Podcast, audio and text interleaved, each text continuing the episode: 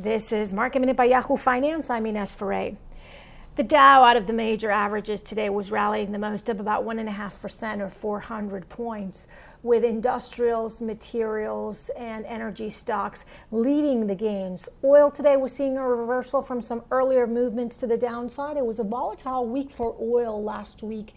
This is because of new lockdown measures in Europe and, of course, the concern of more supply, both from OPEC and also the U.S.